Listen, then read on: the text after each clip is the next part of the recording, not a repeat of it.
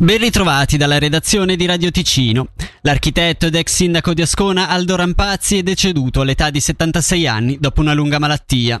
Lo riporta Ticino News. Aldo Rampazzi, già sindaco di Ascona e già presidente del consiglio di amministrazione dell'agenzia turistica ticinese, era noto anche per il suo studio di architettura. Da parte di Radio Ticino porgiamo le più sentite condoglianze alla famiglia e ai suoi cari. Si è aperto oggi alle criminali di Lugano il processo sul tentato omicidio di Solduno avvenuto la sera del 21 ottobre 2021.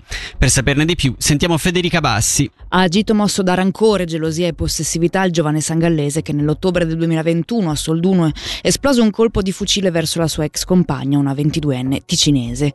È quanto emerso durante la prima giornata di dibattimento alle assise criminali di Lugano. La sera dei fatti, lo ricordiamo, il sangallese si è introdotto nel condominio dove risiedeva la giovane ed ha atteso fuori dalla porta del suo appartamento dove ha poi ammanettato la vittima e il suo nuovo fidanzato. Durante un tentativo di fuga della donna, l'uomo ha sparato alla schiena di lei. Secondo l'imputato, tuttavia, si sarebbe trattato di un incidente. Egli sarebbe infatti inciampato e il colpo sarebbe partito inavvertitamente. Teoria questa che lascia però scettico il giudice Siro Quadri. Nello zaino dell'imputato, che afferma di essere andato a Solduno per parlare e chiarirsi con la, la sua ex, di cui era ancora innamorato, è stato ritrovato un arsenale comprendente spray al pepe, vanga, ascia, soda caustica e Viagra. Lo riporta Tio. Solo tre mesi prima la vittima aveva chiuso la relazione con il sangallese e ottenuto un ordine restrittivo nei suoi confronti. Oltre ai fatti di quella sera, il processo si sofferma pure sui quattro anni precedenti in cui l'imputato avrebbe puntato un coltello alla gola di un uomo a San Gallo e minacciato la 22enne ticinese con un taser a Locarno. Il procuratore pubblico Roberto Ruggeri ha chiesto per l'uomo una pena di cinque anni di carcere, tra gli altri anche per il reato di tentato omicidio. Ladri nello spogliatoio delle scuole medie di Losone. Durante una lezione di educazione fisica di questa mattina, qualcuno si è intrufolato e ha rubato effetti personali e soldi. Sentiamomi quindi Michele Sedili. Tutti gli allievi sono stati perquisiti dopo che, a seguito di una lezione di educazione fisica, sono spariti un totale di circa 400 franchi in contanti, 4 telefoni cellulari e due paia di auricolari. A riportarlo è Ticino News, a cui la polizia cantonale ha confermato la notizia. Nessun autore è stato al momento identificato, i sospetti fatti hanno portato a verifiche anche all'interno della scuola. Poco prima della pausa pranzo, infatti, la direzione ha annunciato all'altoparlante che tutti gli allievi dovevano rimanere all'interno delle aule. A questo punto i docenti hanno quindi proceduto alla perquisizione, senza però risultato. La direzione dell'istituto si è limitata a confermare i furti e l'apertura di un'indagine.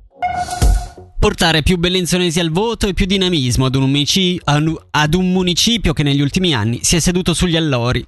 In sintesi è l'obiettivo dichiarato da Il Noce, un movimento indipendente fondato 15 anni fa da Brenno Martignoni, che si è presentato alla stampa annunciando ufficialmente di correre alle elezioni comunali del 2024.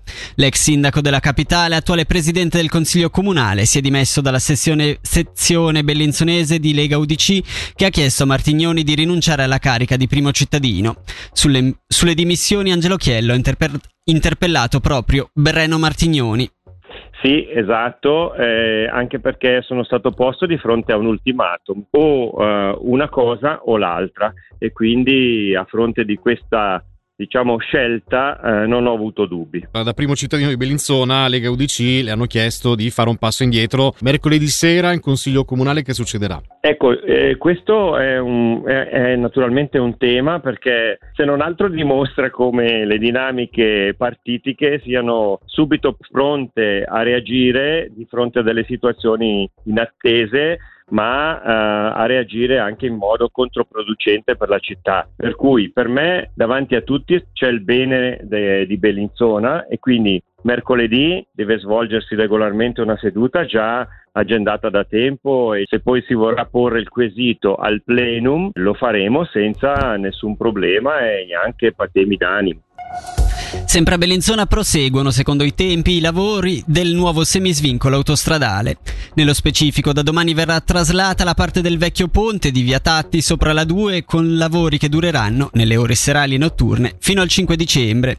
Sentiamo quindi la referente della comunicazione dell'Ufficio federale delle strade, Tosca Marci. La realizzazione del semisvincolo di Bellinzona prosegue. Al momento i lavori principali sono la traslazione del vecchio ponte di Via Tatti, la traslazione e la demolizione di quel pezzo che al momento è ancora ancora rimasto sopra l'autostrada e che si vede all'interno della rotonda. Questi lavori verranno realizzati nelle ore serali e notturne e in alcuni momenti sarà necessario chiudere eh, le corsie autostradali, nonostante eh, il traffico bidirezionale lungo tutta l'autostrada è sempre garantito. I lavori della traslazione verranno effettuati a partire dalla notte di martedì 28 novembre, quindi da domani eh, fino a martedì 5 dicembre. Parallelamente al cantiere di semisvincolo ci sono i lavori di risanamento di tutta la tratta tra Bellinzona Sud e Bellinzona Nord. Quest'anno nel 2023 sono state realizzate le opere di risanamento fonico, si sono in parte sostituiti o eh, creati dei nuovi risanamenti, eh, dei nuovi ripari fonici e poi sono stati costruiti i nuovi impianti Saba che sono appunto gli impianti di trattamento delle acque meteoriche stradali. Aumento dei viaggiatori in treno anche grazie ai pendolari e all'apertura della Galleria del Ceneri. A comunicarlo sono le FFS nel divulgare il cambio di orario del 2024.